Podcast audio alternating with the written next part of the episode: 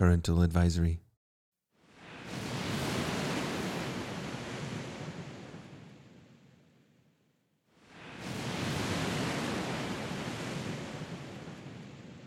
Great. Mistakes. To finish out the section, I'd like to cover, answer the question really, what kind of a leader I was from my perspective, and then maybe tell a couple stories. Being the first transition into leadership, I said that I really didn't have a problem with people not doing what they were supposed to be doing and I had to get on them or have some I don't you know people just did what they were supposed to do when I asked. And I uh, for the most part from my perspective, I don't know I don't so much do it anymore. But when I was in charge, I made changes about myself. One of them was how I spoke to people. I tried to really pay attention to that when I wanted them to do something, maybe even when I didn't. I asked my dad when I became leader, a leader, do you have any advice for me? The story he told, the idea that stuck with me, that sticks with me to this day. I'm sure he told me more than one sentence, whatever. But he said, when you're a manager, you'll walk up to people and sincerely ask them, Is there anything you need? Is everything going okay? How are you? Oh, everything's great. You walk away, they look at each other. What an asshole. People might not tell you everything. Pay attention to your surroundings, pay attention to what those people are doing, develop a relationship with those people. So when you ask the question, they'll maybe will give you an answer. Be the sort of person that if you ask the question, some people don't like to, well, I really need pencils. Well, why can't you do with pens? Be the person who takes on board the advice they're giving you. I also didn't want to be so that's why I looked around. I some of the problems obviously I was familiar with because I was coming from their position to be the lowest member of kind of being in charge, so not really in charge. I also before then I didn't care so much about my uniform or my haircut. I just rocked whatever was going on, did whatever I felt like to try to bare minimum would be would be the good term for it. When I took a position of leadership, I thought I don't want to walk around with the crappy uniform and unshined boots or whatever on watch. I would polish my shoes. Not not so much so that I was a dig it, but my shoes were always black. My haircut was always sat. I didn't.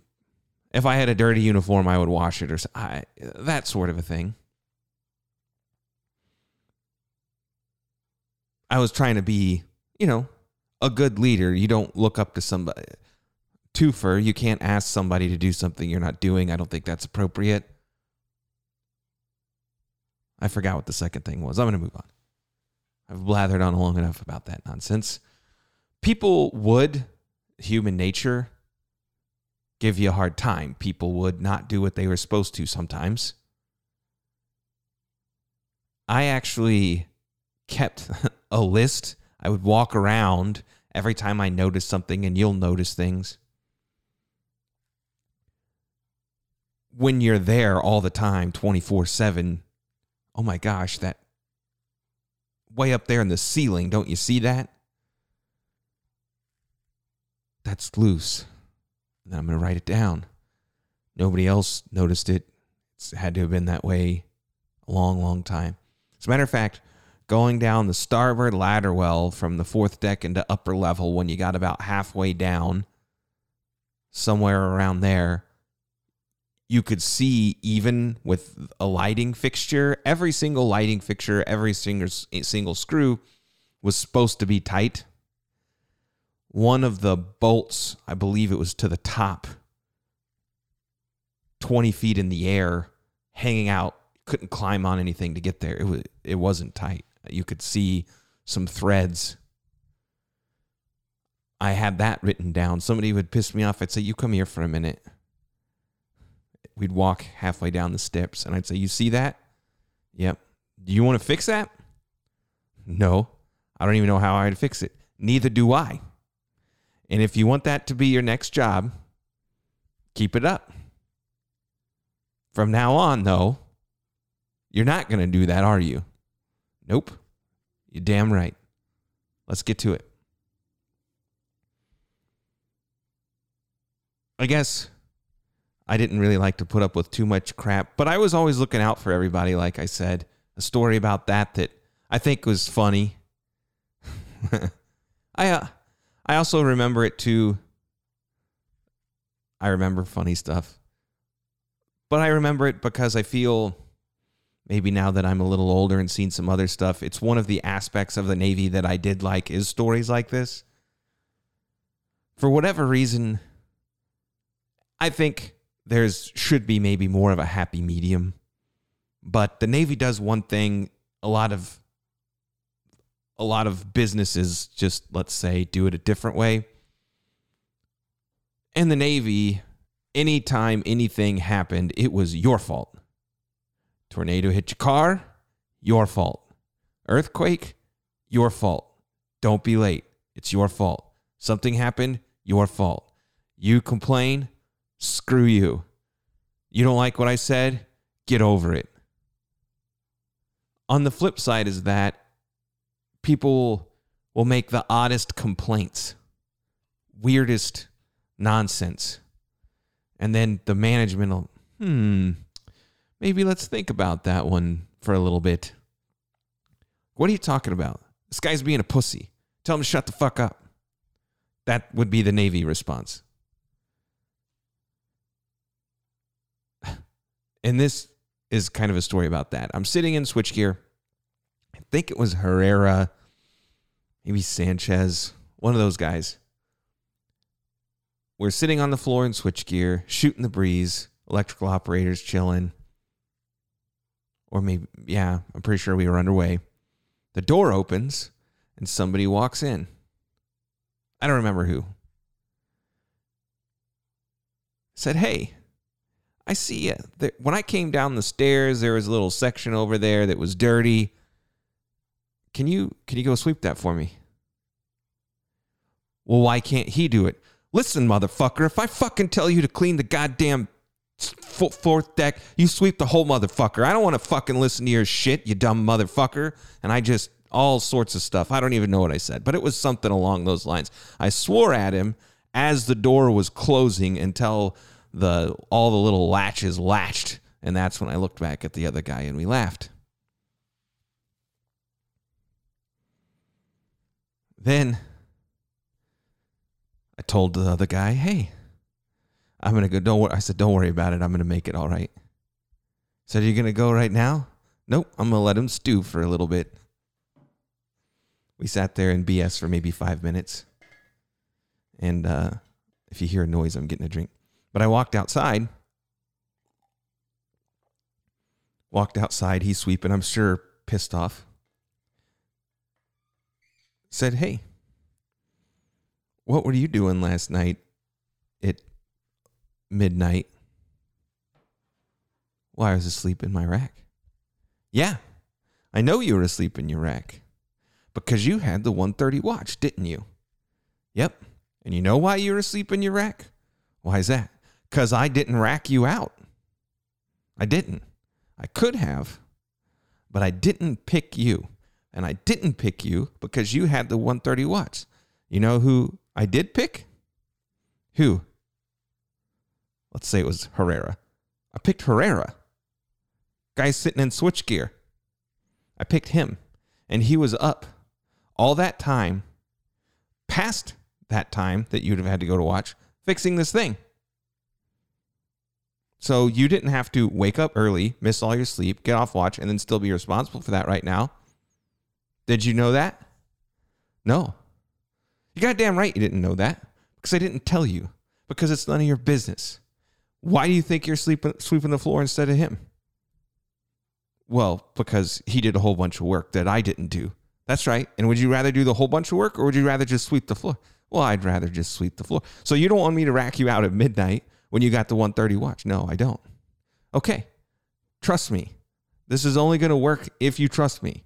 I'm looking out for you every second of the day. I'm not going to come find you and let you know what I'm doing so that you can approve or disapprove. And then I'm going to change it just so you can fucking feel good. What you're going to do is trust me that I'm looking out for you. And when I ask you to sweep the floor, just sweep the floor. If I asked you to do it and not somebody else, there's probably a reason. I'm not going to stick it to you. I'm looking out for you.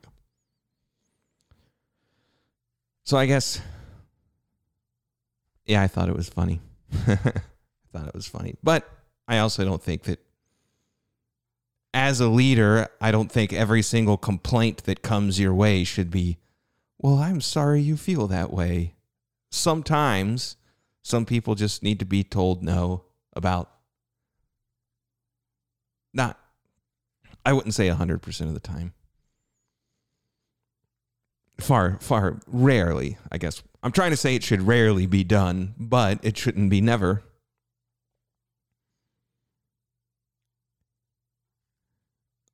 Another, I think, aspect of my leadership we had and i don't remember if this was from when i was assistant work center soup or work center soup we had like a weekly maintenance sheet it was due on wednesday to the executive officer so they wanted everybody to hand it in on mondays people wouldn't sign it i would have to go track them down on sunday my day off everybody's day off i didn't want to grab this sheet run around like crazy track everybody down and get them to sign it monday morning all of the bosses would come in and say, Where's your sheet? And I'd say, Oh, it's missing some signatures. I'll get it signed. And every time they would give me hell. At this point, they were my friends more than, you know, how, how, how a friendly boss would give you hell, not, not the mother effer sort of a way. Man, you got, you're late every week. Come on, man. Yeah, I'm late every week, but it's not due till Wednesday. I'll get it to you this afternoon, maybe tomorrow morning at the latest. You'll be it'll be fine. It'll be all right.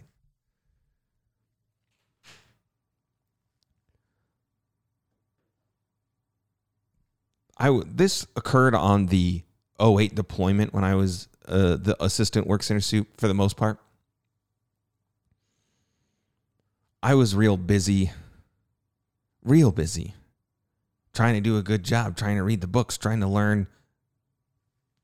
Garner and I, we didn't have somebody explaining us how to do stuff. Everything, it's like every time you go into the kitchen to make a sandwich, you've never done it before and you've never been in that kitchen. You have to open up every drawer to find out where the bread is. Then you want to eat breakfast, and then there's, well, where the hell's the cereal? Everything was a chore. I realized at one point, I realized I haven't seen the sun in weeks. The top side of my arm was the same color as the bottom, pasty white. The next couple weeks, I made a point. I'm just going to come out every day. When it's during the day, it's bright outside. I'm going to get some vitamin D, man, see the sun.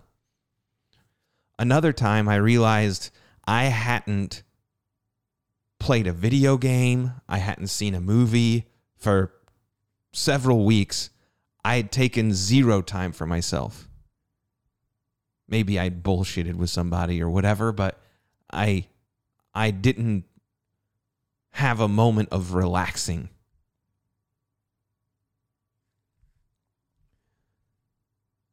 I went to the load dispatcher lounge.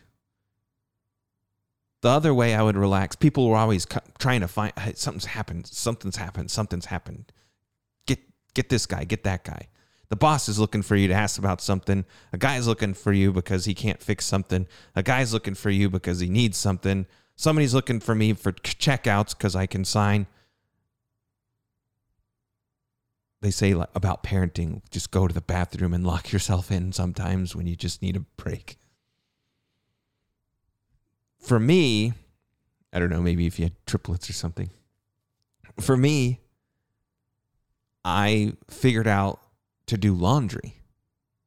You had to do your own laundry. The uniforms had to go to the ship's laundry.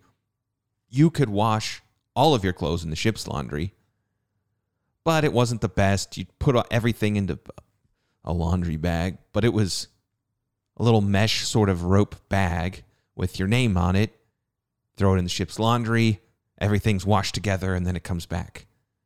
You could take your whites out, underwear, whatever, go to the ship's laundry and wash those yourselves. Wash your regular clothes if you came back from a port call or something. There was a long list. You had to sign up for it certain times. Never wanted to go there, never knew how to do it really. I did a lot of washing in the ship's laundry until someone told me on this deployment you don't actually have to sign up. What you do say laundry was every hour and a half or two hours. Figure out the schedule, go down there 15 minutes late, still have plenty of time to do a couple loads. Ask. Often people don't show up. Somebody doesn't show up for 15 minutes. It's like the college deal. Your professor doesn't show up for 15 minutes. You don't have to, sh- you can leave. You don't have to show up for class.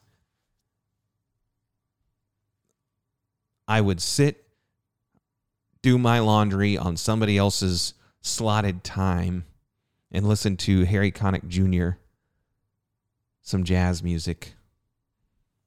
And that was how, that was kind of, for the most part, that's how I relaxed on that deployment. And afterward, too. But especially then, just a moment by myself, headphones, iPod up all the way. another story from this time frame there was a very expensive piece of equipment that broke the sort of equipment you can't just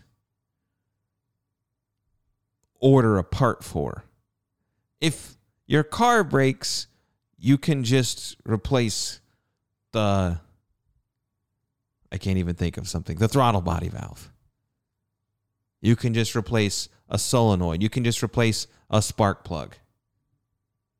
This was more like if I need a new phone, I just go buy the whole thing.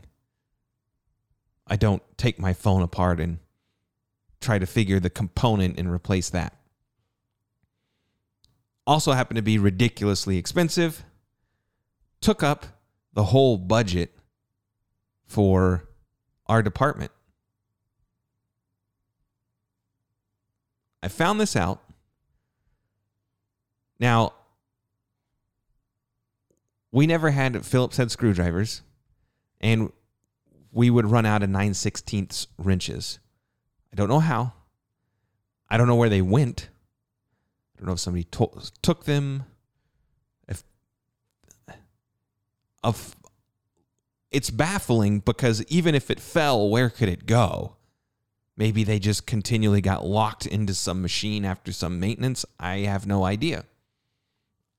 I don't remember ever opening up a piece of equipment and finding a wrench.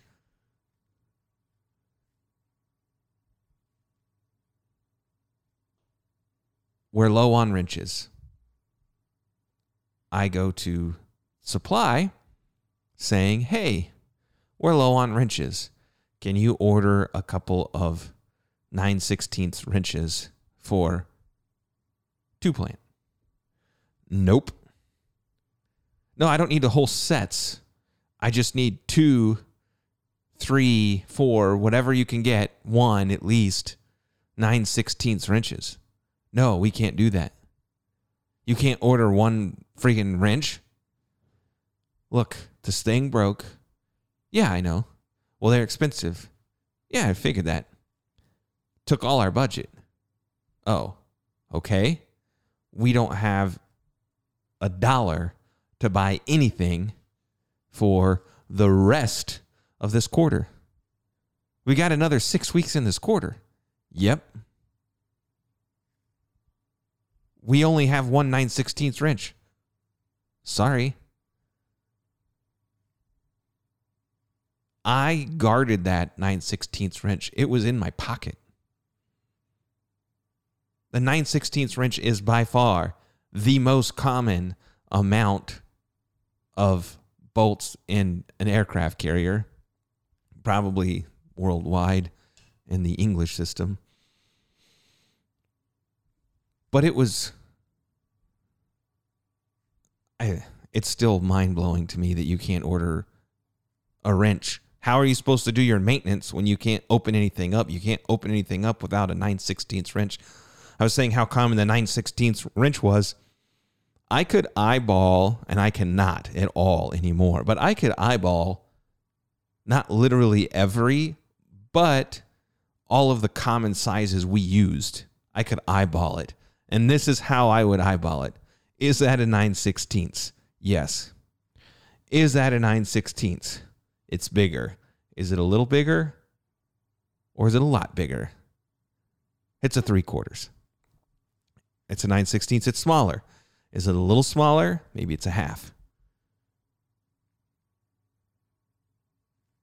If it's a lot smaller, maybe it's a 7 16ths.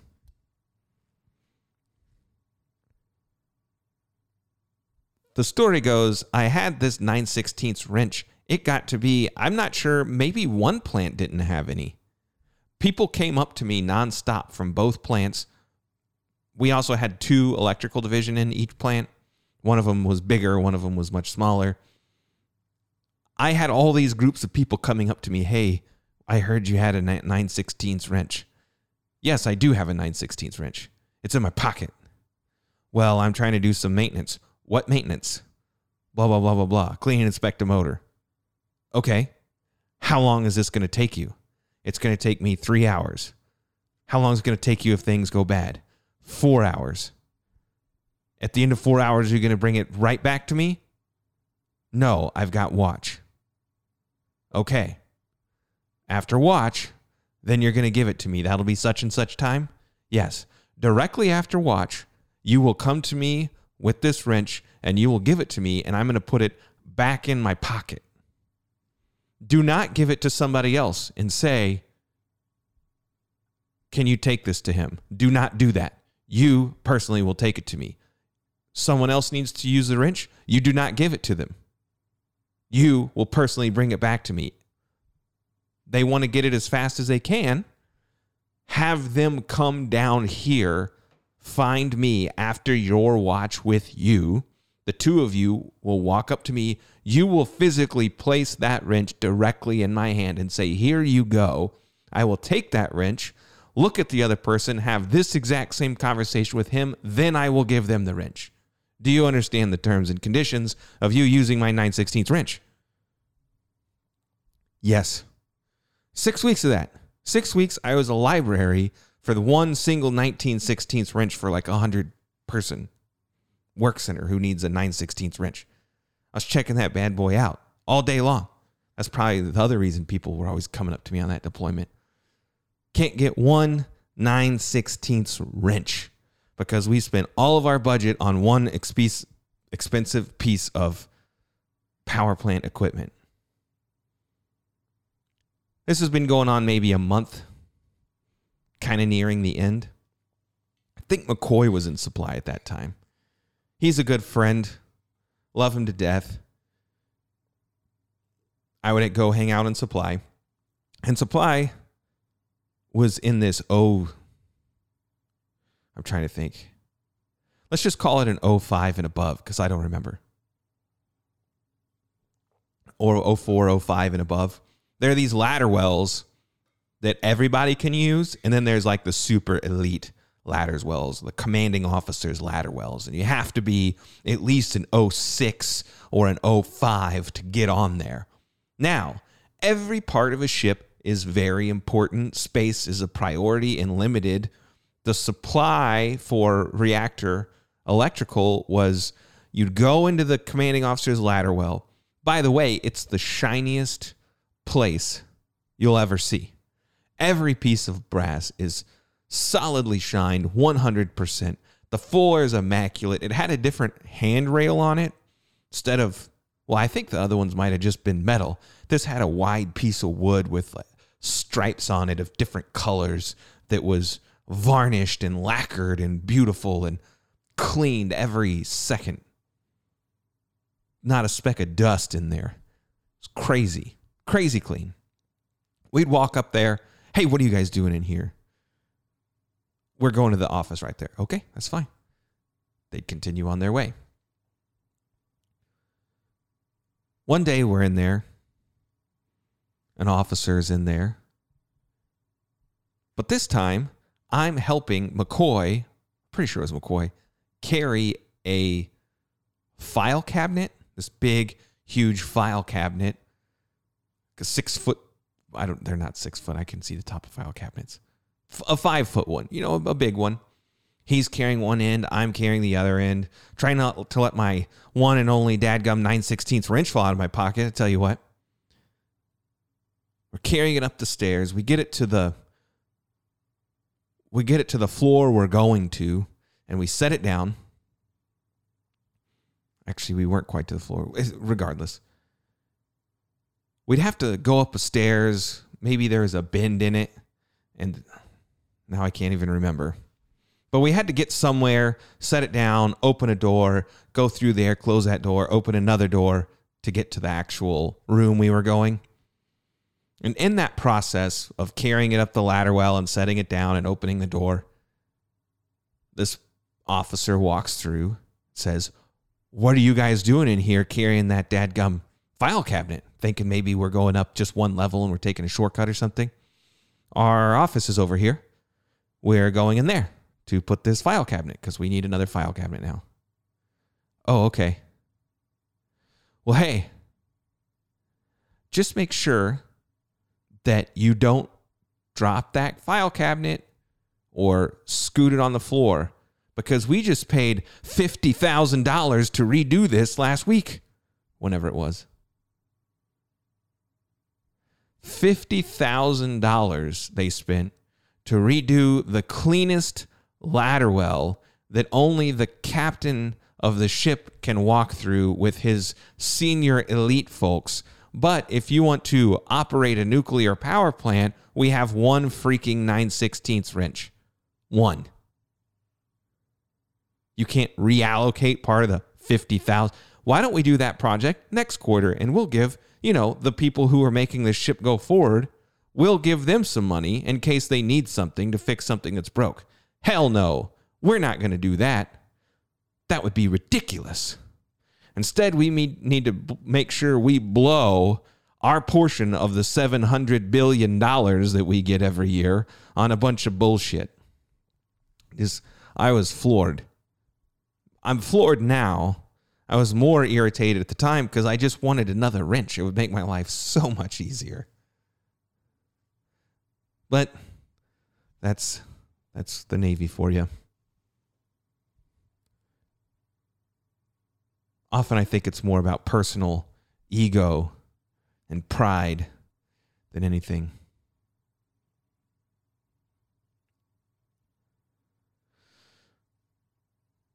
All right. The last part of my assistant work center supervisor story. For this time frame from maybe January to April or May, I actually received a Navy and Marine Corps Achievement Medal, which was was one of my goals I had set for myself. You know, load dispatcher, get an AM. I was hoping to get one.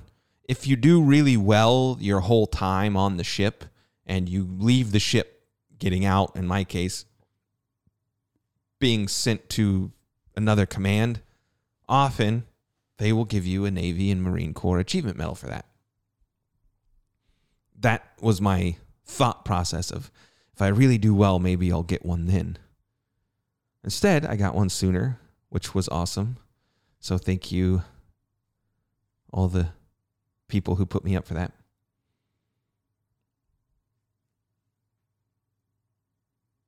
the reason I'm saying this, you get um, an eval is based off of an eval is based off of your awards, your test score, and your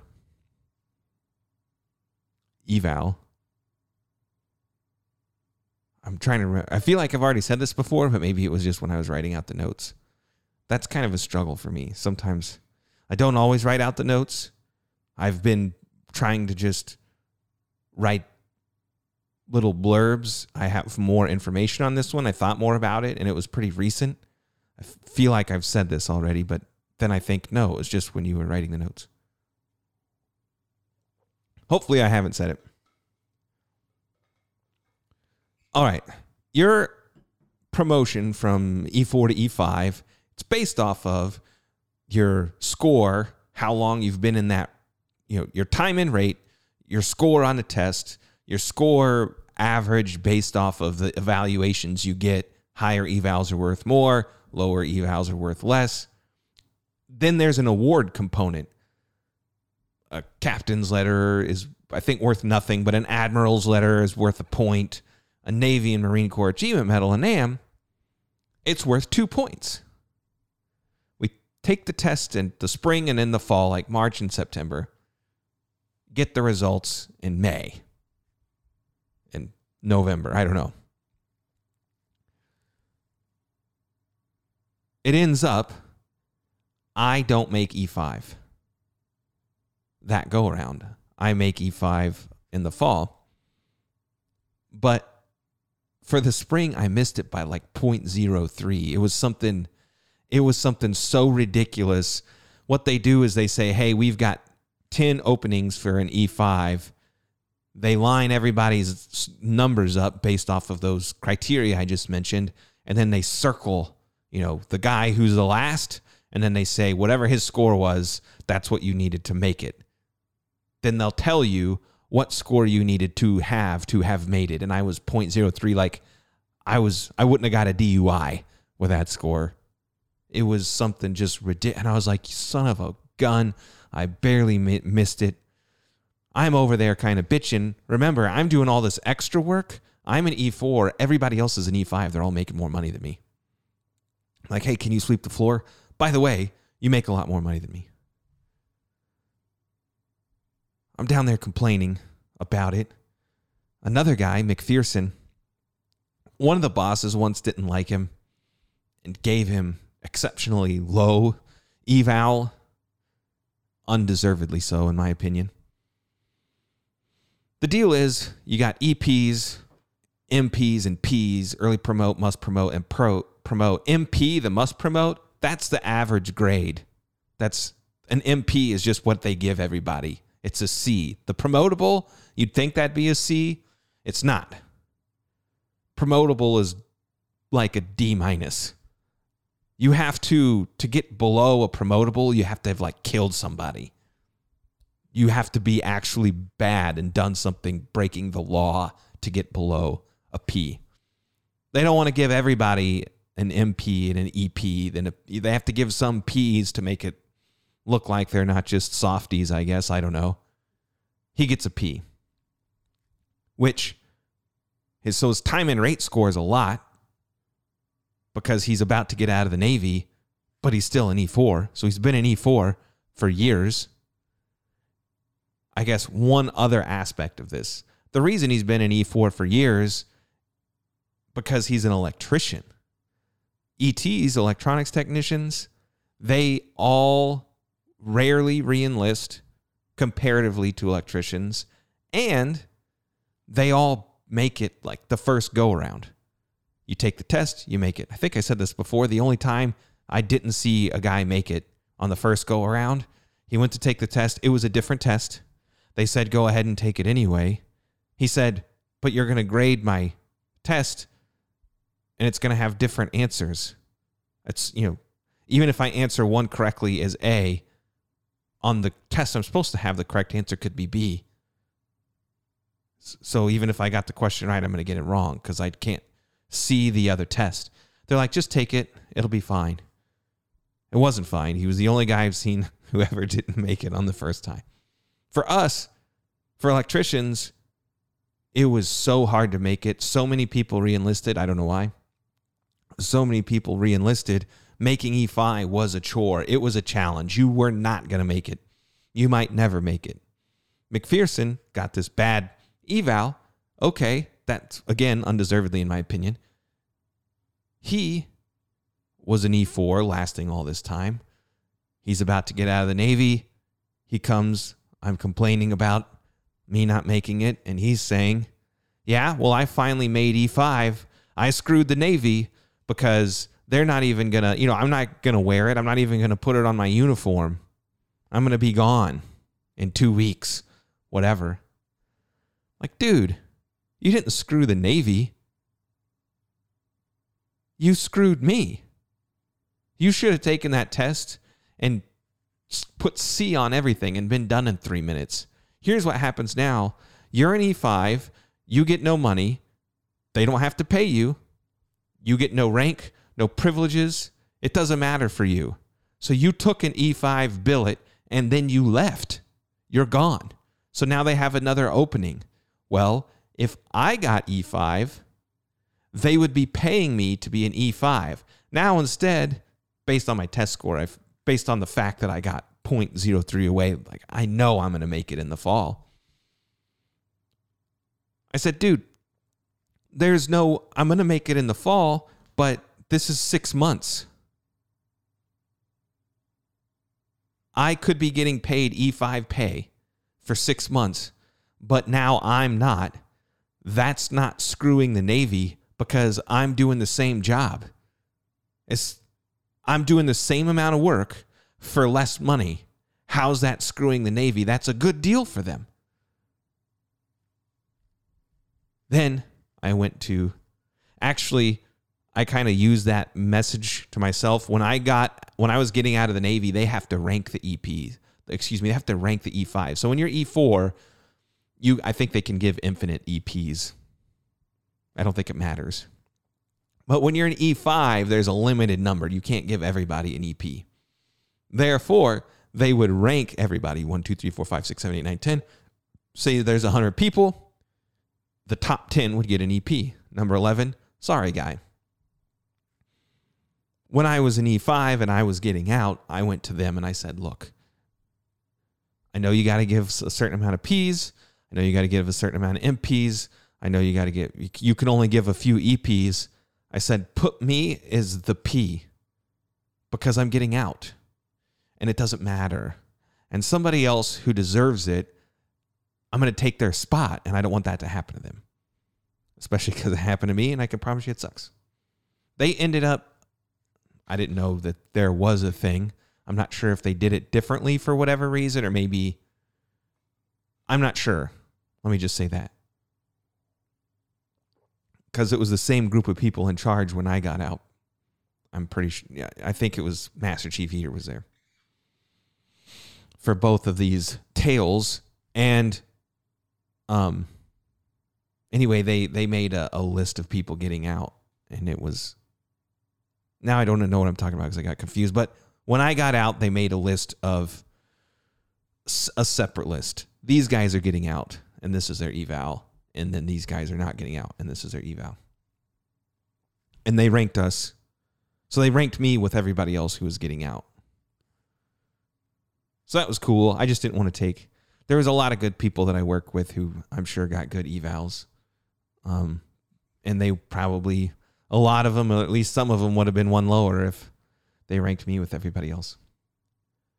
But I went to Chief Simonis. I was like, dude, I missed by 0.03. He's like, You got to be kidding me. I said, Look, but I got this NAM for being on that deployment. So I got that for this time frame. I don't know if, but I didn't get it till after. And I knew you could back, basically, you could backdate your award. Say, well, I didn't have it yet because they hadn't given it to me yet, but I did get it.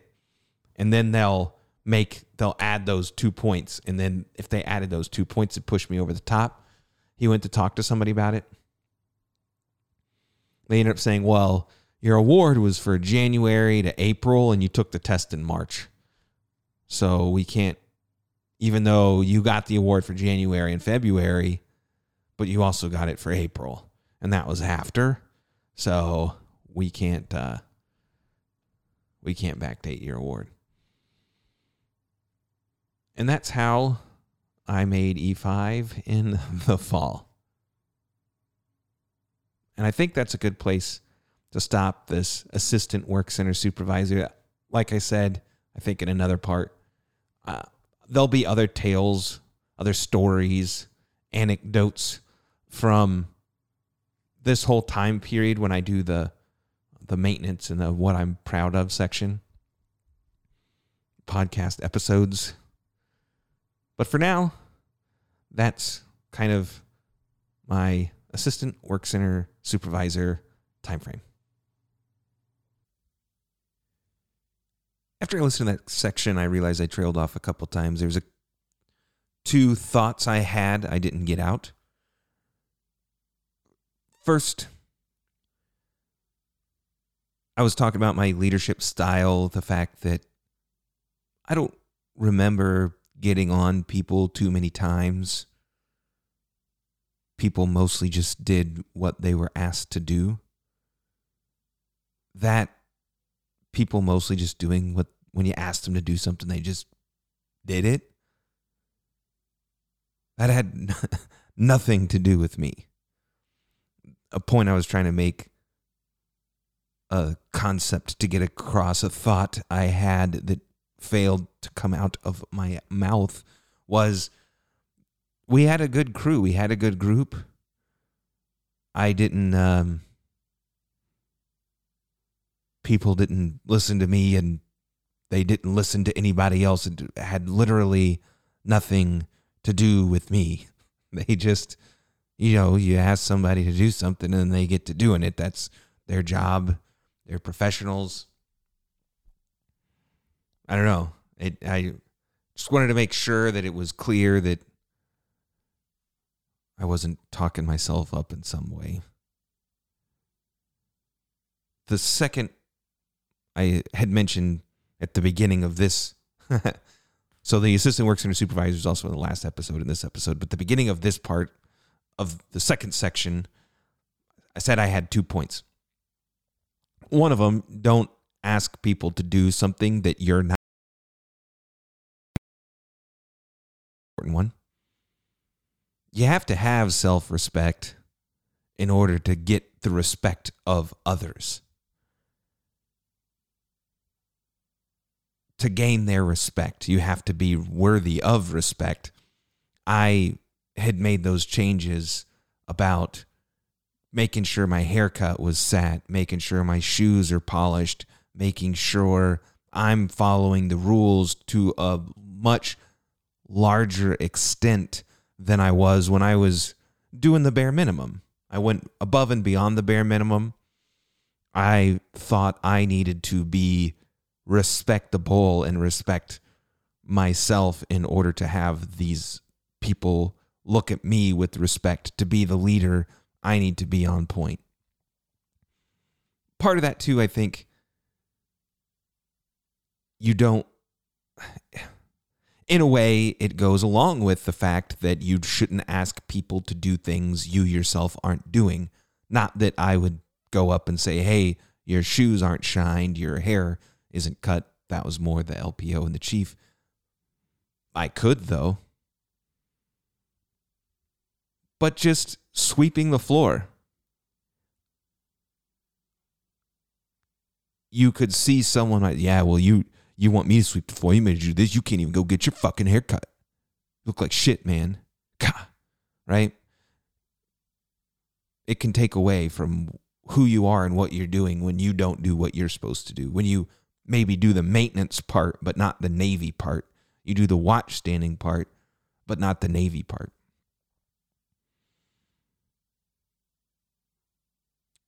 All right, that's all I had in my notes on to the work center supervisor section. Work center supervisor. I get that job November, December. I don't remember. We go on deployment January. I'll talk about it later, I'm pretty sure. I have a note to remember, so damn well better. But I actually got flown off the ship early from that deployment, which was awesome and the best news I've ever heard. Also, I got to go to, uh, I think, a Kenny Chesney concert or something. That was the best Kenny Chesney concert I've ever been to. I think, I could be wrong, but I'm pretty dadgum sure that I got to go on this concert. We bought the tickets only because we were only because we were going to be there. You know, I wasn't going to be there. It was going to be the week before I got back. Now I'm getting back 2 weeks early. Boom. I can go. And this uh, Kenny Chesney concert the best I've ever seen, best concert ever. San Diego, there's a place down in the south, Chula Vista. I, I can't remember the name of the venue. After we moved down there, we went to several shows. We went to a Jack Johnson show, Brad Paisley. Open air. There's a place in the Woodlands, the Woodlands Pavilion. It's very similar to that. As soon as I got there, it's like, this is exactly like the Woodlands Pavilion, except for the weather's beautiful instead of 95 degrees and muggy. I was wearing, Mary had bought me a shirt that in no way in hell will fit me if I still had it.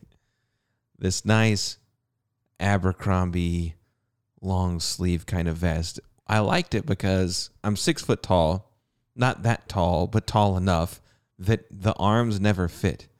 I can't wear a long sleeve t shirt because when I wash it twice, it's now, I don't know what you call it on your arms, but it, if it was a pair of pants, they'd be high waters. This one didn't go that way. I didn't have to put it on and stretch it out, and hopefully it'll all work out as super comfortable. My favorite shirt, sweater, whatever. And I wore that. I was all excited. I was feeling good. I was back at home. The weather was great. It was a nice, crisp, cool, you know, it was 68 degree evening. The sun is setting. What did suck was there was a long line, long line for the beer. I went and I got the big one. I don't know what size that is. I'm assuming 48 ounce.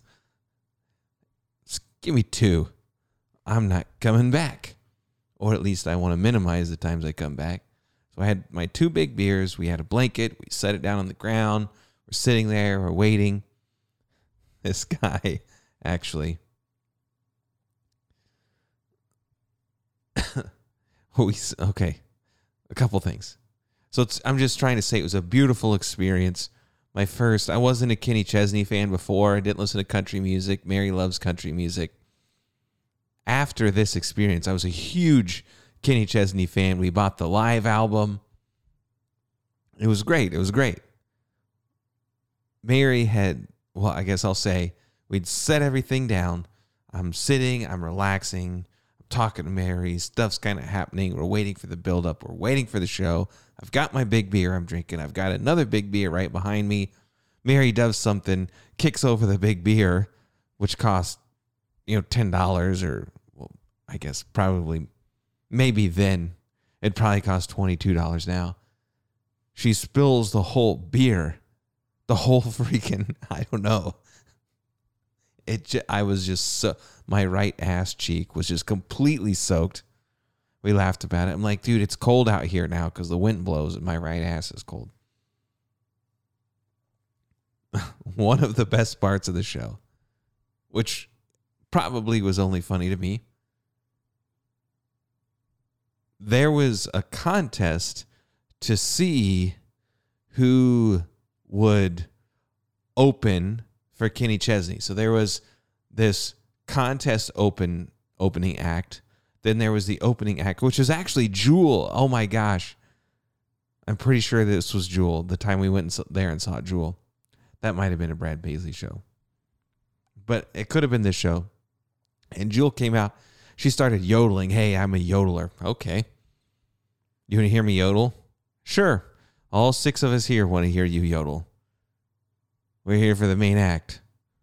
She started yodeling. Hey, I'm not into yodeling, but that, you know, that girl can sing. Then she says, Do you want to hear me yodel faster? Yeah. Sure. Why not? What else am I doing? She yodels faster. You know what? That was that was pretty good. Do you want to hear me yodel faster? Yeah. Yeah, I kind of do because that was it was not, and then and then it was. Let's let's yeah, kick it up. I'm I'm I'm I'm intrigued. Wow, that that that was good. That was impressive. This keeps going until eventually, I don't know. It sounded like there was four people on stage singing. It was the craziest thing I've ever heard in my life. And she said she at one point in time I said, "Oh my god, it sounds like there's four people on stage." How's she doing that? And she says, "Do you want me to yodel yodel faster?" And the whole, you know, obviously it's a 10,000 person whatever arena venue. It's a quarter full. There's 3,000 people there. Do you want to hear me yodel fa- faster? Yeah. It was this mighty cheer because we were all at that point we were into it. She sucked us in. And then and you thought there's no way. It sounded like there was four people there. There's no way she could go faster than that and then she did. It was it was awesome. But before her, there was this other guy, and he was the local. He was the local guy who won the competition, and he's excited. Hey, thanks for having me here. I wrote the song. This is an original. Uh, I hope you like it. You know, come down to the Windjammer. That's not true. That's in Charleston. But come down to the come down to the place that we play at, whatever. Hey, it's going to be great. Thanks. I'm so happy everybody biggest crowd I've ever played in front of, and it was the super duper opener, so it was pretty empty. This one goes out to my mom. That seems regular. Yeah, I can see that. Shout out to your mom. Biggest deal of your life? Shout out to your mom. He strums a few chords, little lead in. And then he starts singing the tune. It's like, You've never looked so beautiful as you do tonight as we sit here under the moon and I put my tongue deep inside your mouth. What the what you you you might have won for the song. Don't dedicate that to your mom. That's you you got some problems. I was dying laughing so hard. Nobody else nobody else cared. So I flew back early, did this Kenny Chesney concert. But there was also, that's when I became the work center supervisor. Garner wasn't anymore. It was just me. I picked, uh, Devlin was my assistant work center soup. They say that being the work center supervisor when you're shut down is the worst. And I'd heard that, and people kind of people had made jokes about it to me when I was the assistant work center supervisor. I was going through this period, like I said, I didn't take any time for me. I didn't watch movies. I didn't see the sun. The only way I got away was doing my laundry. They're like, dude, being during the shutdown period, it's the worst. Man, I'm so busy right now, 24 7. It can't be worse than this. It wasn't worse in a bad way to me. It was worse in all my time is dedicated to this one thing. When I'm at home, I get to go home. it won't be all my time. And then I went through it and I was like, "Oh man, yeah, I get I get why people say that. It's just tough. All your bosses are always gone everyone you need to talk to, they're never available. Now, and I'll get to this kind of and the good leader. I'm, I'm going to do a little leadership at the Navy sort of a section because I also want to talk about if you're going into the Navy, what's my recommendation for you? The nuclear Navy, at least. And I had a family member join the nuclear Navy. This is what I told him before he got to the fleet. But my group of guys was so unbelievably good. I was blessed. Luck had the, I mean, the guys I was with was like you playing poker for five hands in a row and just being dealt aces, aces, aces, aces. I guess now we're into that Texas Hold'em. But imagine we're not. Imagine it's five card draw or five card stud. It's just every hand, your first four cards are all the aces. Okay, I've won. It's already there. Imagine that happening five times in a row. That's the people I was given.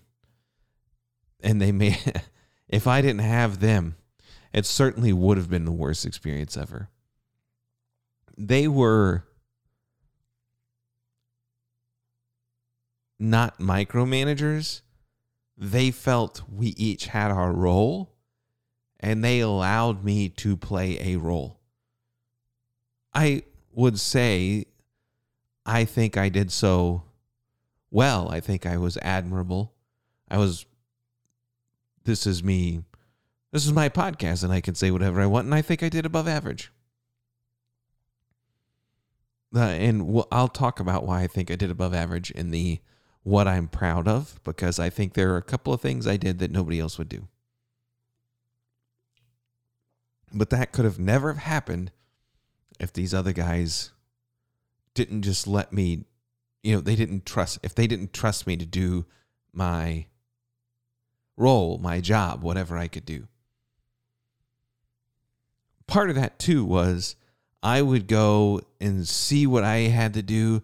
I would try to see how that affected other people. Somebody asked me a question, I would try to understand why they were asking that question. If they asked me to do something, I try to understand why they wanted me to do that thing. And then I if I understood that, I could s- predict when they might ask it again. And if I can predict when you might ask it again, I could do it ahead of time. And then when you asked it, I could say it's already done. And then if you ask me three times in a row, and three times in a row, I say it's already done. Number one, you feel good three times in a row. And then the fourth time, you probably don't ask. You know, I'm I'm trying to make your life easier. You know, I know what's going on from your perspective, and I can deal with not everything you deal with, very little of what you deal with, but I can try to help out, right?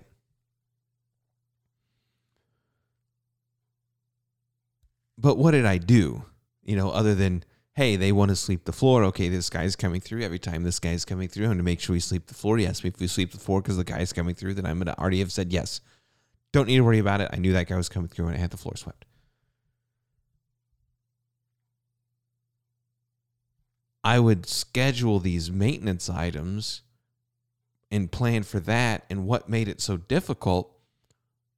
Several factors. Number one, my bosses were all unavailable because they were at meetings all day long with the shipyard.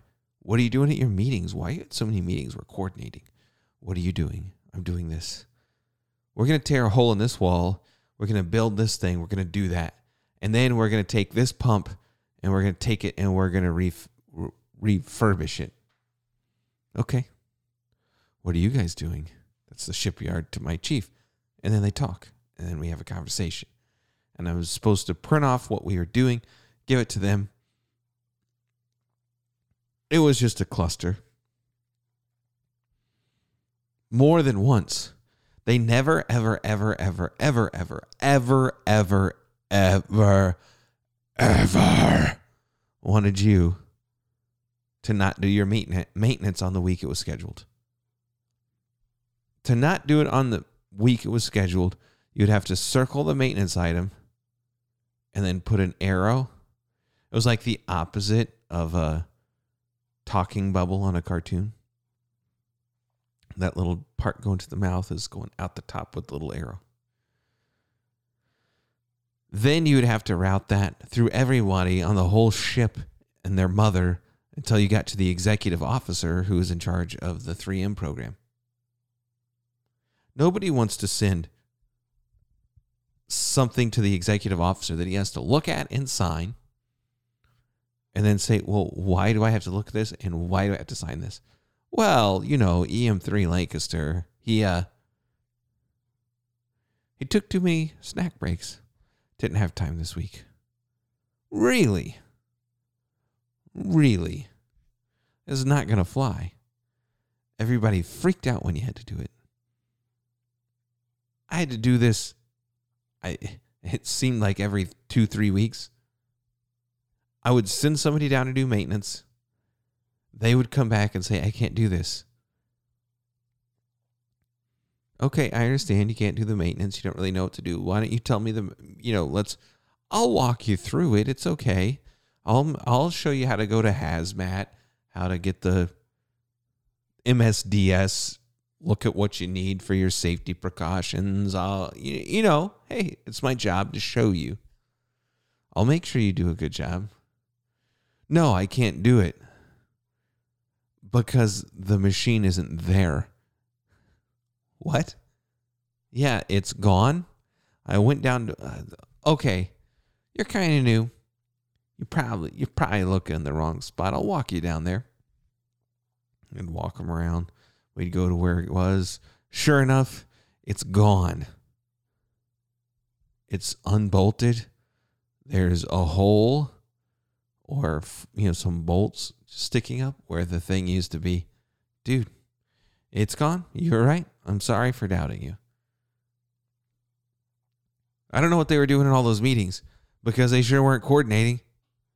Or at least we were coordinating and they weren't. That's actually what I think was more likely. There were some parts of the job that we did regularly, some were esoteric. Didn't really happen all that often every time someone had to do something, they would come up and say, "Hey, I do, this is I don't I don't know. I do this like once a year." Part of that, and going back to the me being spot check petty officer and making a system to try to Henry Ford assembly line, just keep them coming, keep them coming, keep them coming. I realized asking all these maintenance workers to do their own maintenance, starting with writing up the work order or the purchase order, if you want to think of it that way. This was not, this wasn't the best way to do it. I ended up explaining it to every single person multiple times. And some people, for whatever reason, I don't know, they're all smart. I know, I definitely know they're all smart. They would come up and say, I, I swear to God, I explained this to to you two weeks ago, and you have no idea right now. I took my friend, and it was a bit of nepotism on my part. But my my friend Cliff, I had him become the paperwork writer guy, and he sat in the office with me all day long, and he wrote paperwork. And I say nepotism while everybody else, you know, some people are sleeping on the floor and running away for four hours. No, he was working all the time. But it was nepotism because I thought to myself, who do I want to be trapped in a room with all day long? Oh, I want to be trapped in a room with Cliff. I think he got a good deal too. Number one, he got to hang out with me, which is everybody's idealistic version of a good time. Also, he didn't actually have to do the maintenance, he just had to write it up. So, yeah, there are benefits and costs. At that time when we were, you know, I would stay basically everybody else would go home and then I would stay. Sometimes Cliff would stay a little bit, but I liked I liked everybody else to go home when they needed to go home. It's time to go home. You've done your dues, go home. And I would stay late. And I would do my thing. And then I'd go home, drink a Coors Original, which is the best. Then I might go pick up Cameron, or I'd pick up Cameron and then go home and drink a Coors Original. I'd be tired, just tired from the day, tired from maybe the Coors Original. She was two. We had this cool little place. And she was just girls are different than boys. Uh, 100%. I've seen I I I say that having two girls. But I've seen boys and I am a boy. Boys are just off the wall. They won't stop doing stuff. When I was a kid, if you'd asked me to color, I'd have just taken those colors and started throwing them all over the room. I'm not coloring anything. Coloring is dumb. Coloring is stupid. Give me a ball, I'll throw it somewhere.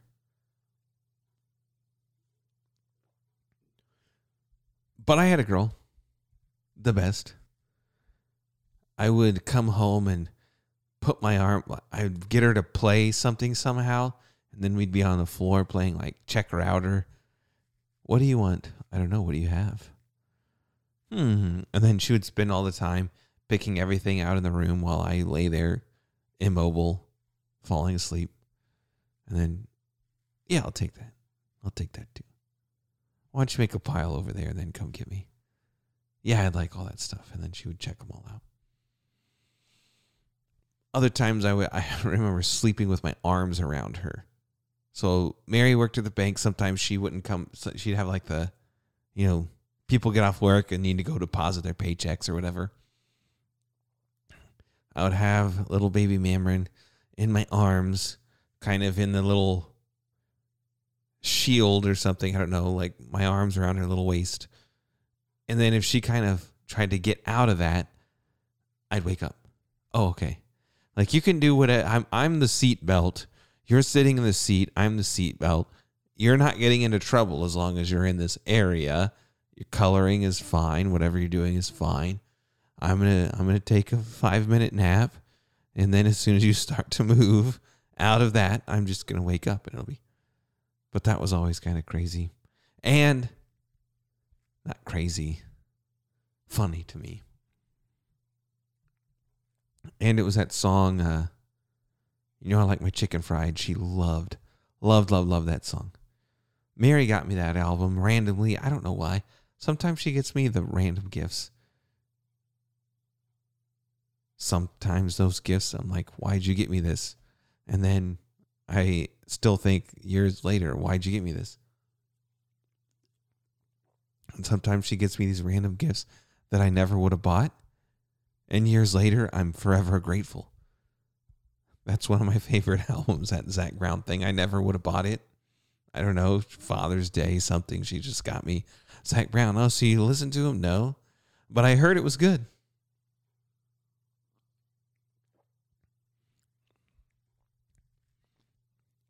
I remember taking bath, you know, taking a bath, drinking a Coors, singing this song, having, you know, just relaxing. And it was so good to be home. So good to be home with my family. You're gone forever.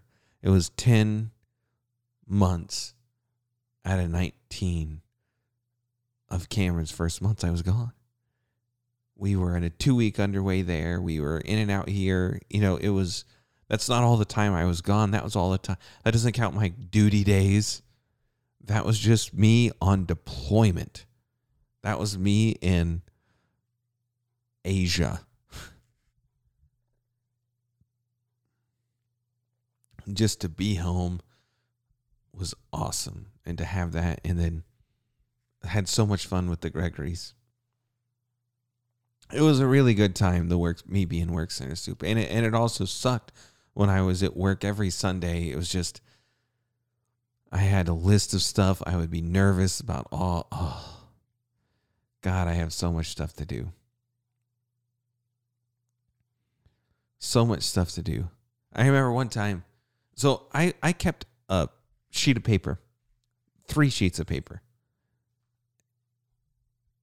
Often three sheets of paper.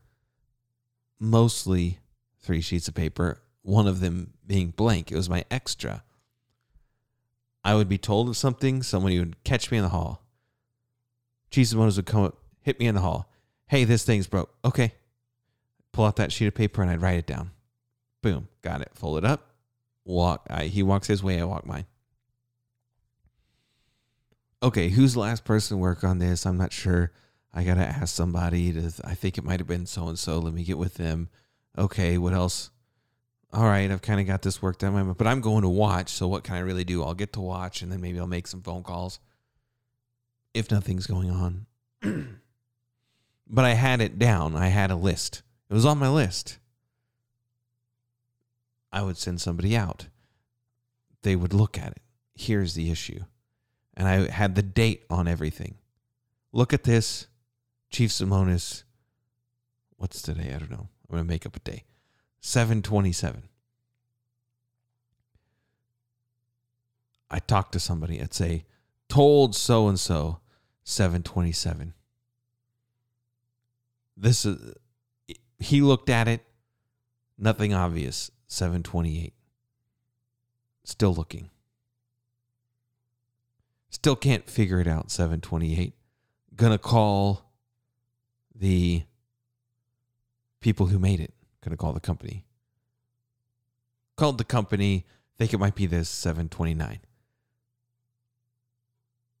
Needs new part. Tags hung 730. Part on order 730. Anytime somebody wanted to know anything about what happened, I could pull out this sheet of paper. I could see everything I had going on times, dates, people, all the information as something got done, I would cross it off. Then I had this extra sheet of paper. I could write something new on it if I needed. Mostly, I would take these old items and get rid of the stuff that wasn't done and reconsolidate it. Like, oh, these four things are done, but these two aren't. I'll put these two on my new sheet and I can get rid of this old sheet. Boom. Now, next time somebody runs into me in the hall, I'll write something down on there, but I'm going to replace that with an extra sheet of paper. That was my system. It was so simple.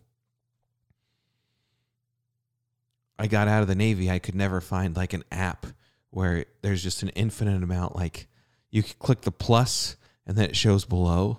They just need an app with an infinite out an infinite amount of pluses, and then you put time, date, name, place. You can. I I know who I need to talk to, and if somebody asks me about it, I won't. I know who I talk to and when. Who's on it?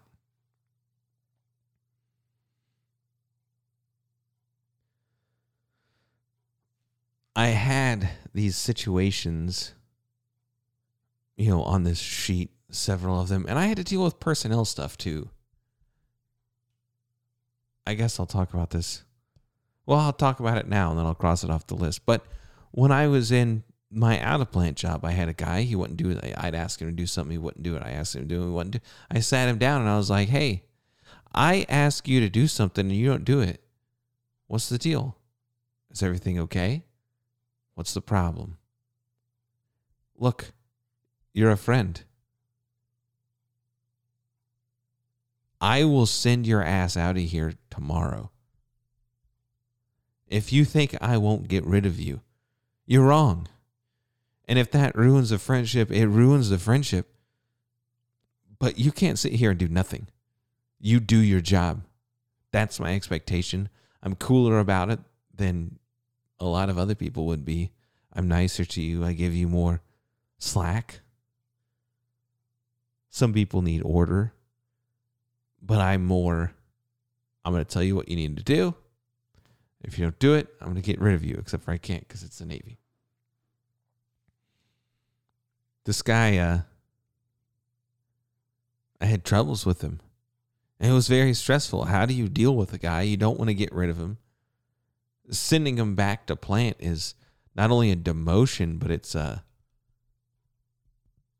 embarrassment. All of these changes happen on a regular basis. Maybe you were here three months later, they say, here's everybody's new jobs. Da da da da da da da da.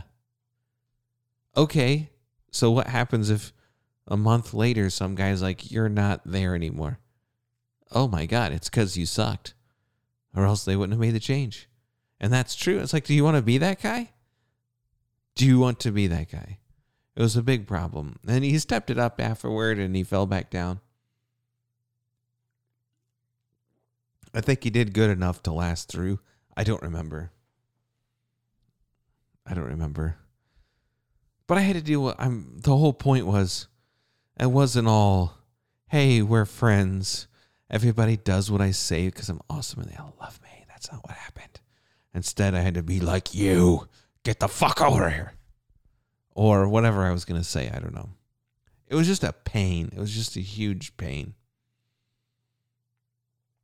One day, I remember to the coming to the flight deck. We were in this shutdown maintenance period. We had our quarters on the flight deck.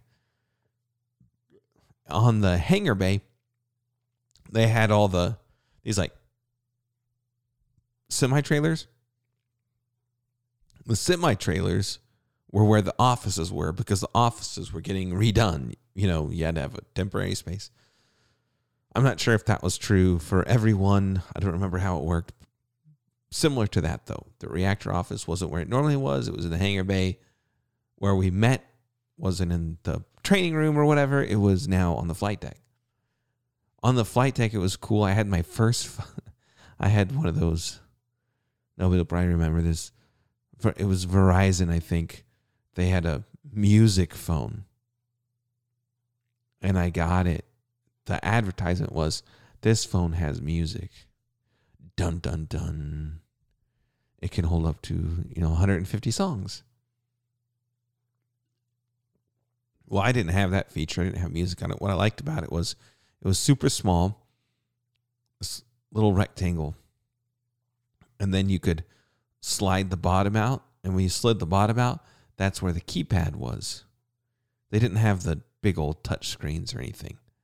The screen wasn't touch screen at all, as a matter of fact. But to keep it small, And I didn't like anything in my pockets. I was like, oh, I'll get that one. I really like that phone. But it also came with 30 days or 60 or 90 days of free internet. And I had the free internet. So we would be on the flight deck and I could get internet service because it's right in the harbor of downtown San Diego on Coronado Island, right across the bay. And I would look at this phone and try to read through. The, it's, it's looking at this old phone. It's completely unimaginable now. It was half the thickness of my iPhone. I have the iPhone 10. I don't know that it's I had the iPhone 7, but the big one, I think. I have the bigger version.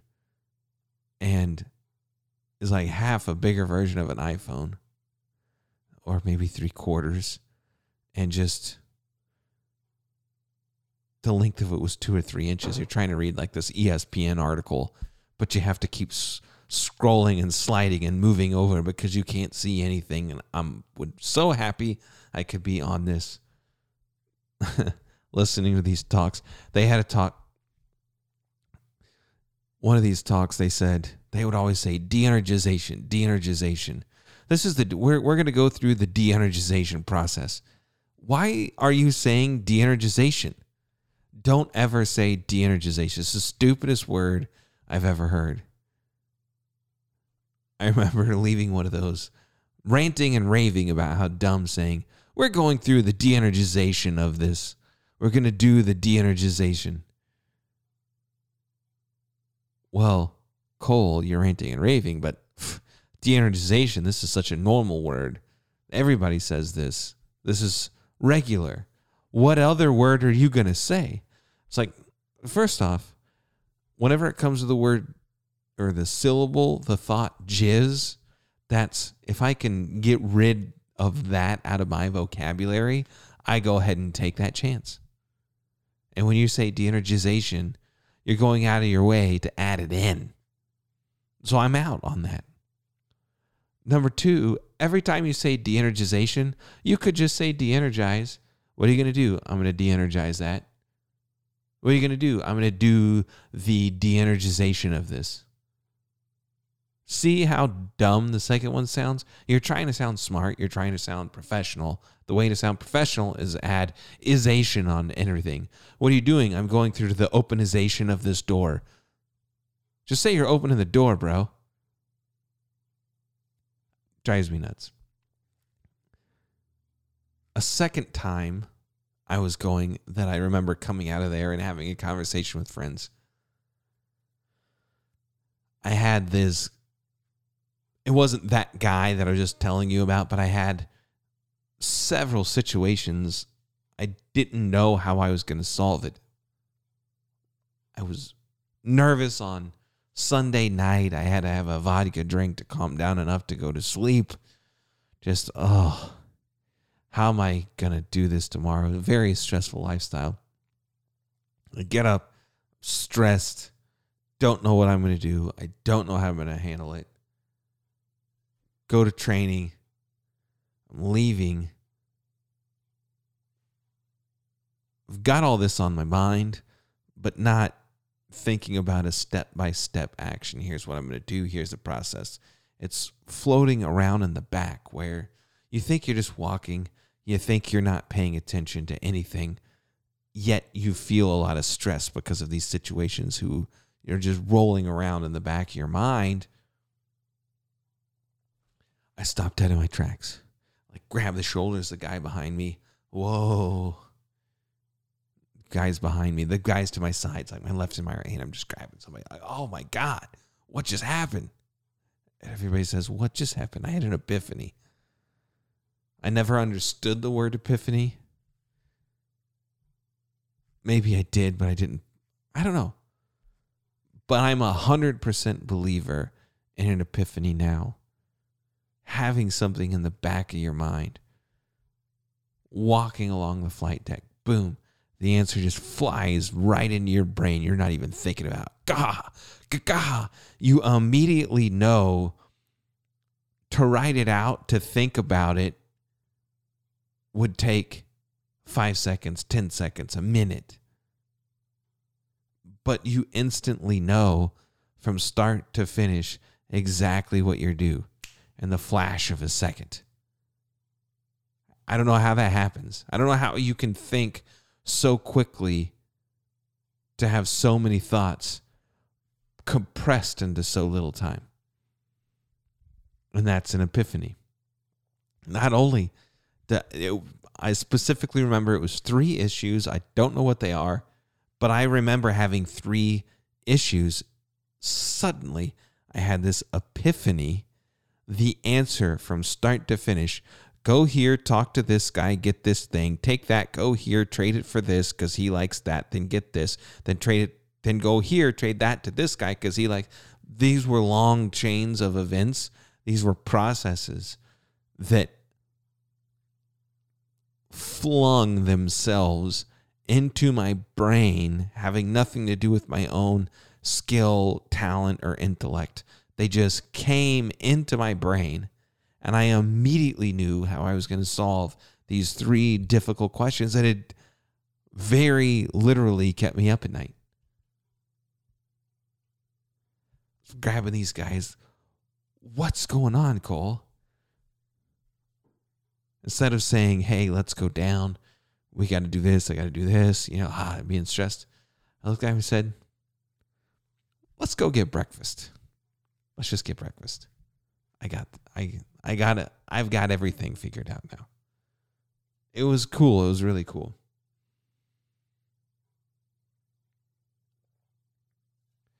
Another part of my job,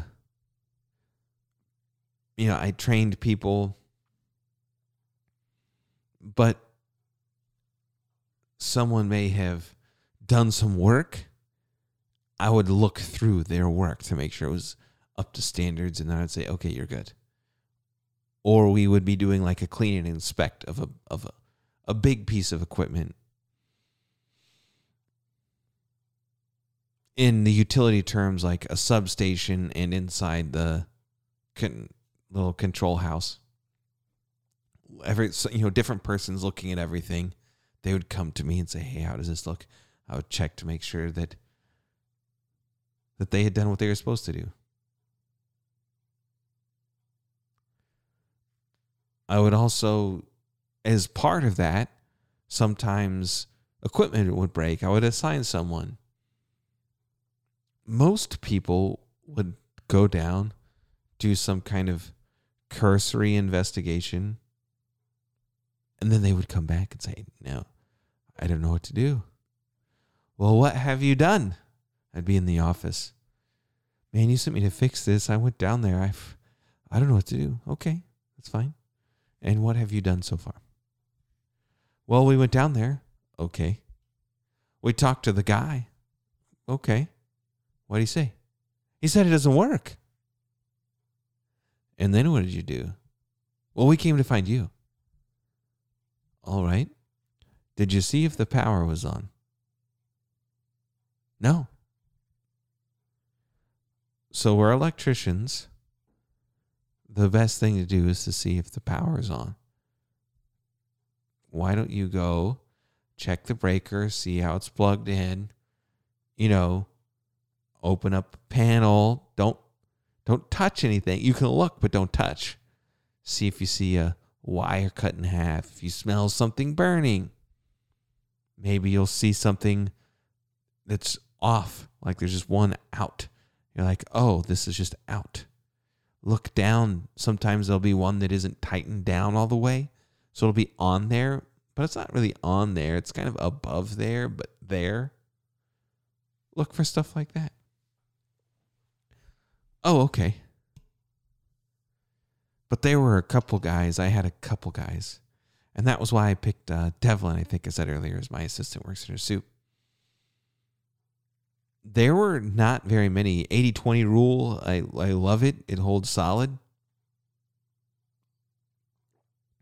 80 20 rule, though, I only had a couple guys I could say, and I think I mentioned this before when I was the new guy somebody tell me to do something, they'd have to worry about it after that. There was I'm I'm gonna Devlin was like that, and then Herrera. Herrera was, I believe, people had asked me, well, who do you want to be your assistant work center sup? I said Herrera, but he's not even qualified yet. Dude is awesome. He's a Master Chief now. Good God. Love that guy. He totally earned it. I hope he didn't turn into one of those dickhead Master Chiefs. I don't think he did. But if he did, fuck him. no, he didn't. I love that guy. But Herrera is one where it's, hey, I'm going to ask you to get something done. I don't have to worry about it again. If I don't see you for two days, I don't sit here and say, I haven't seen this guy for two days. Other people I would say, okay, I sent this guy to do something. He hasn't seen, I haven't seen him in a couple hours. It's on my mind. I haven't seen him. I haven't seen him, which means he didn't come see me. I need to make sure I get in touch with him to make sure he's doing what he's supposed to be doing. Half the time they would say, I haven't got to it yet. We'll get on it now. The other half the time, well, I reached a stall spot. Well, if you stalled, if you stalled out, why didn't you come see me? not Devlin Herrera. I, there's probably some more in there. But it was basically the 80 20 rule.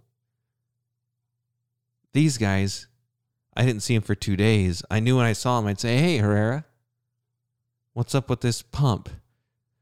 Well, I looked at this, I looked at this, I looked at this. Funny thing is, those usually fix it, but it didn't this time. So I had to go get the book. I read the book. And then I looked at this other thing. Turns out that was it. So I went to the thing uh, I went to supply. I asked supply to order it, but it's not going to be here till the end of the week. So I hung some tags so everybody knows it's going to be out to the end of the week. Boom. When it's there, I'm going to go back and check, and then I'm, I'm going to reinstall it, and then it'll be done. And I know that that guy will actually go look at the end of the week when the parts are supposed to be there, get the parts, and then go fix it. Oh my gosh. I'm going to take that. I'm going to write all that down on my list, my back pocket. But I also don't have to worry about it, you know?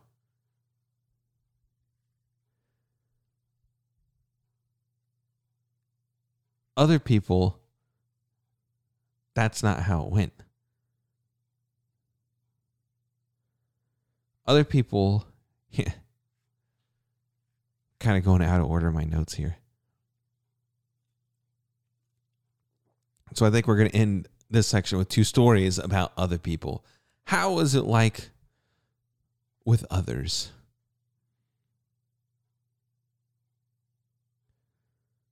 There was a person who had been in the Navy longer than I had, and I was the boss.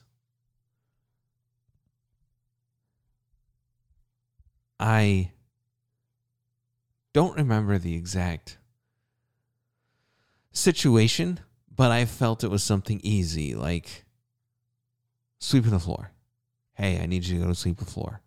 But it wasn't that easy because that would be even too easy. This is a great example about how a lot of people would act, though. They don't want, they remind me of Keely. Hopefully, she listens to this one day. I love you. But at least a young version of Keely. What year is it? 2021. She's 10. Going on 11. Gosh. But growing up with the big sister who's kind of bossy and she defers to asking a question. Part of it to me is if I ask the question, maybe they'll just go ahead and do it. You know, if I say, hey, how do you get the butter? Ah, here's how you do it. And then they'll go get the butter. Like, they'll show you. Okay, well, now I just didn't do that, right? Check. That sort of thing drives me nuts, by the way. And if Keely's listening to this, hopefully one day when she's 50 years old or something, and I, I'm dead and gone or whatever, she'll laugh and say, no, that really does drive him crazy. You didn't do anything at all. Take some responsibility. Well, this guy, he comes up to me. He'd been there for forever, and I asked him how to do something easy. You know, it was easier than, excuse me, it was more difficult than changing a light bulb, sweeping the floor. And yet it was something I know that years ago I would have been I would have had no problem taking care of. You've been here longer than me. I say, "Hey, go do this thing." You ought to just get it get it get her done, man. Get her done. I don't know why I got ex- I shouldn't have to explain to you anyway because there's guys like Sanchez and Herrera and Devlin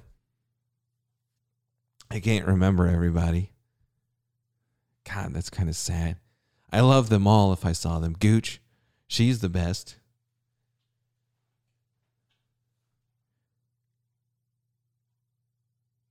But I said to this person, Hey, go do the thing. I saw this thing. Hey, go do the thing. He said, How do I do the thing? I said, What the fuck are you talking about?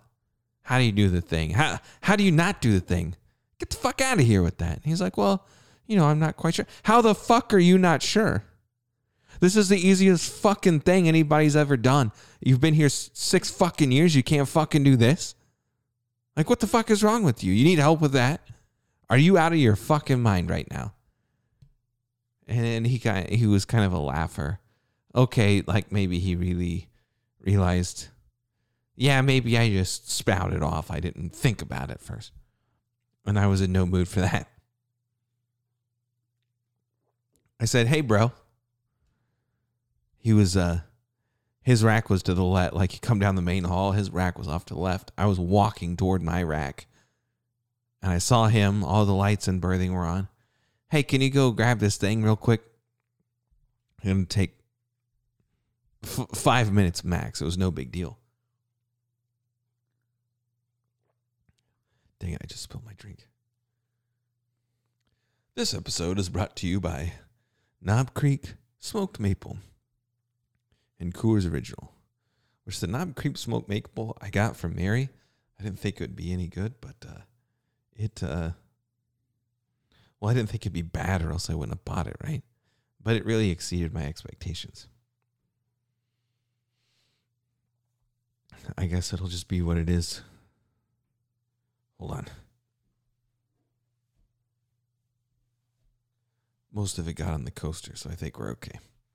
All right. So I asked the guy to do something fairly simple he should know how to do. He says he doesn't know. I start flipping out on him. I said, you know what? If you can't do that, you know, if you need help explaining how to do that, I'll fucking explain it to you. He's standing in his rack.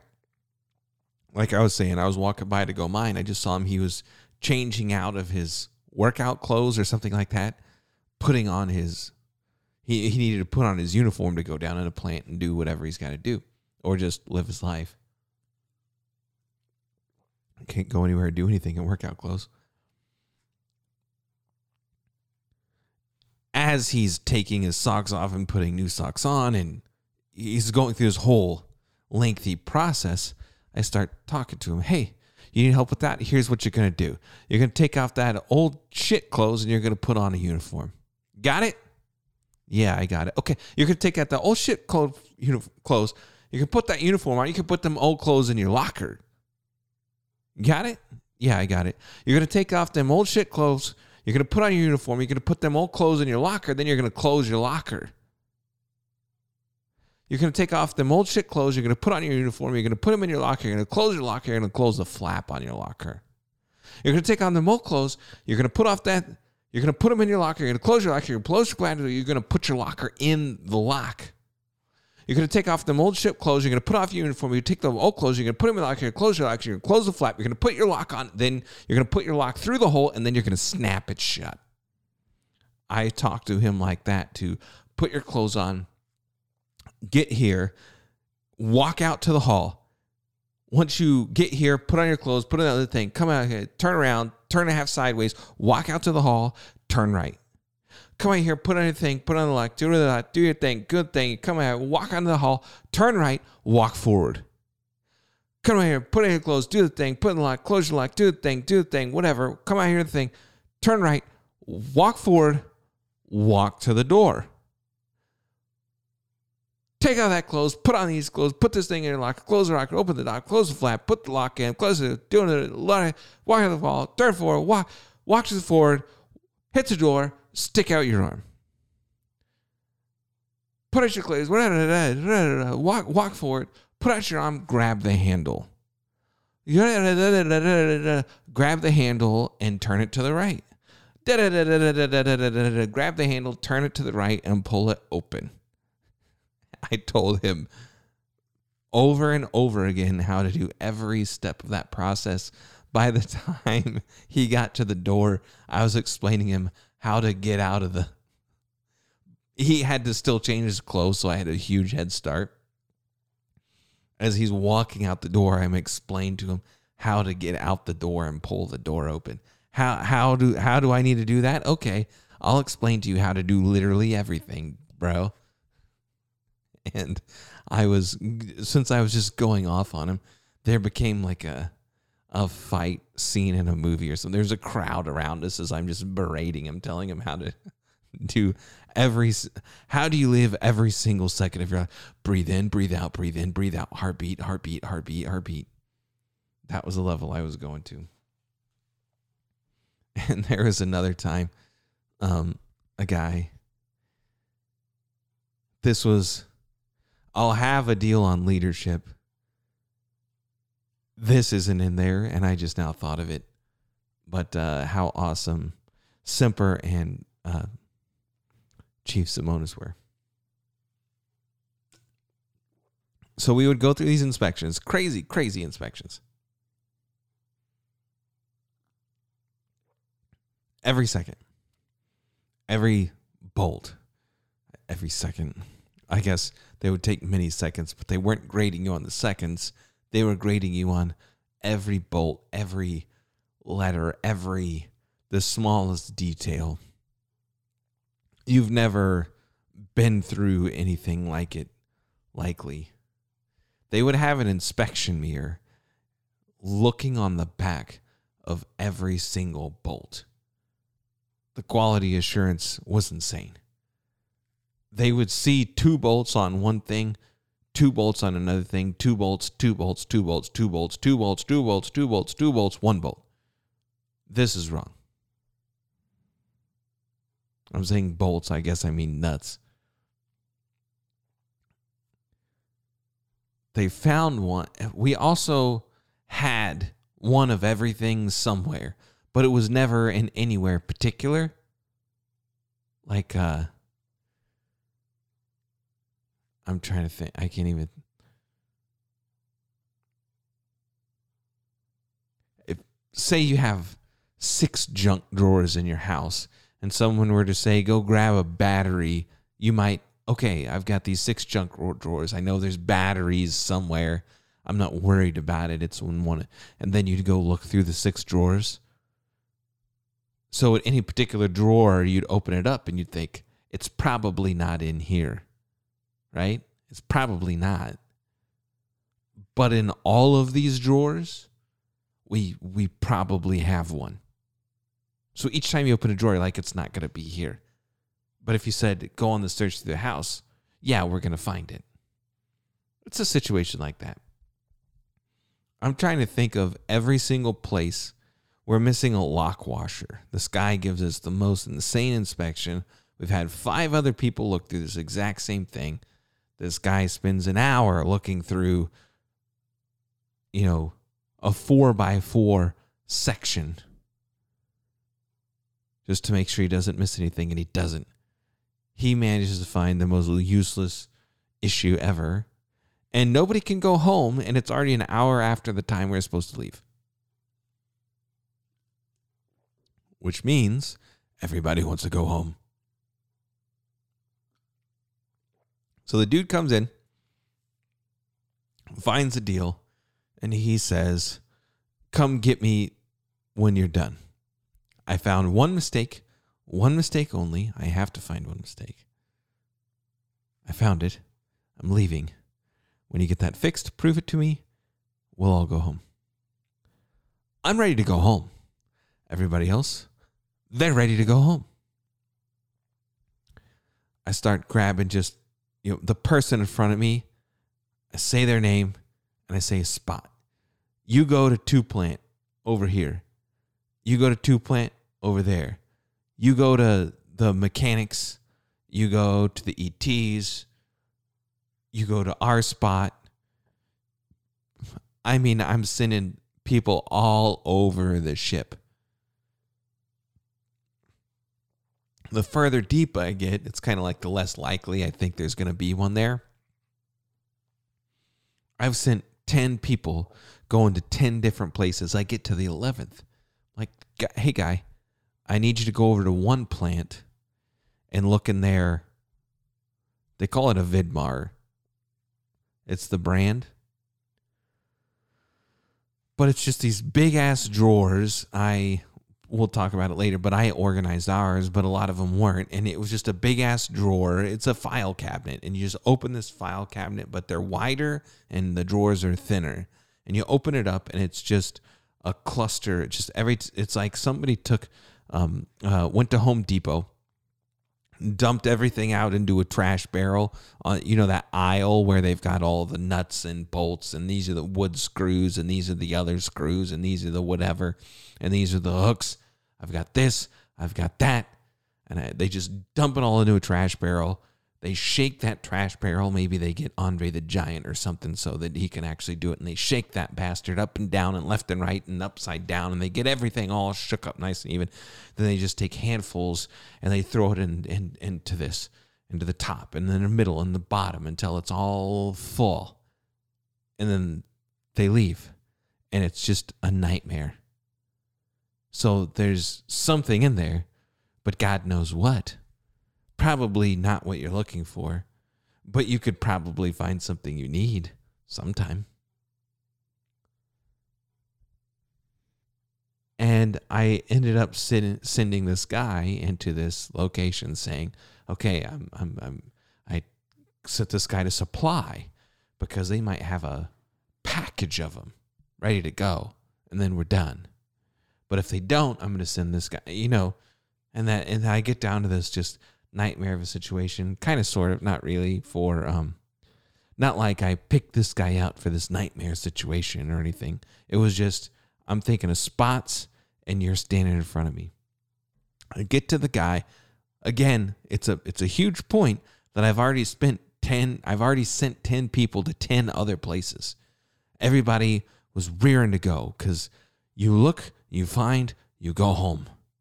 You don't look, you or you don't find, you don't go home. I'm like, hey, dude, you go, you go here. Got it. He's running, running. Next guy, you go here. He's running. Got it. Next guy, got it. You go here. He's running. Get to this guy. I'm like, hey, go over here. He's like, oh, there's not one over there. Excuse me? There's not one over there. Really, there's you you can tell from right here that there's not one in that Vidmar over there.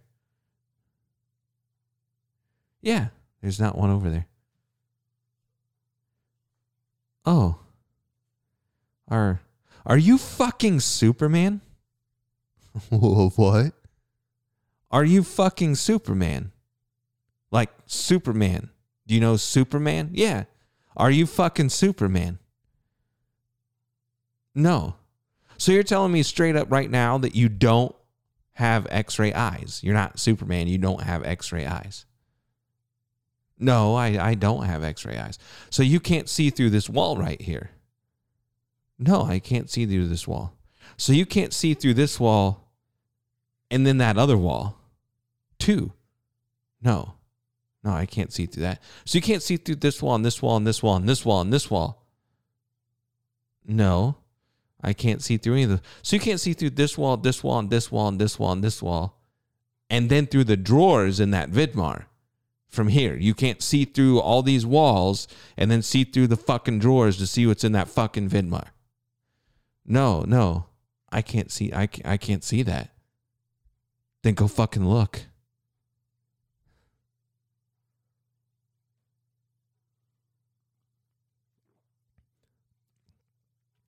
The best part of the story.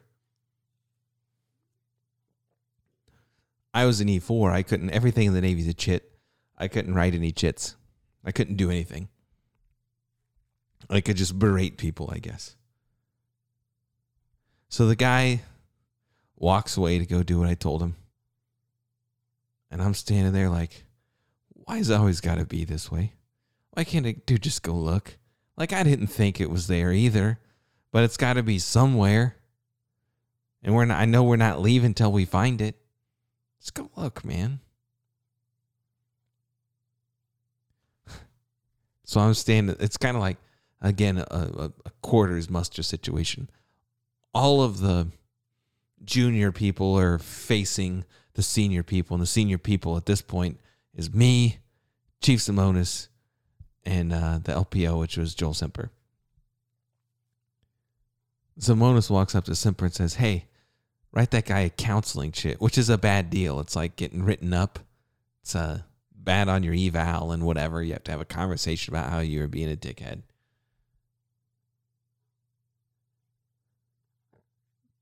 They would give you one for showing up late, stuff like that.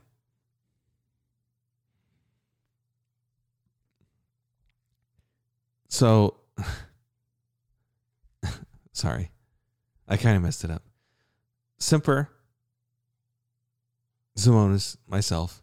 This happens. I look over there. I'm kind of just scratching my forehead. Simonis walks up to Simper, says, "Hey, give that guy a counseling chit." Okay, I'll give him a counseling chit. What do you want? What do you want it to say? Know your fucking role.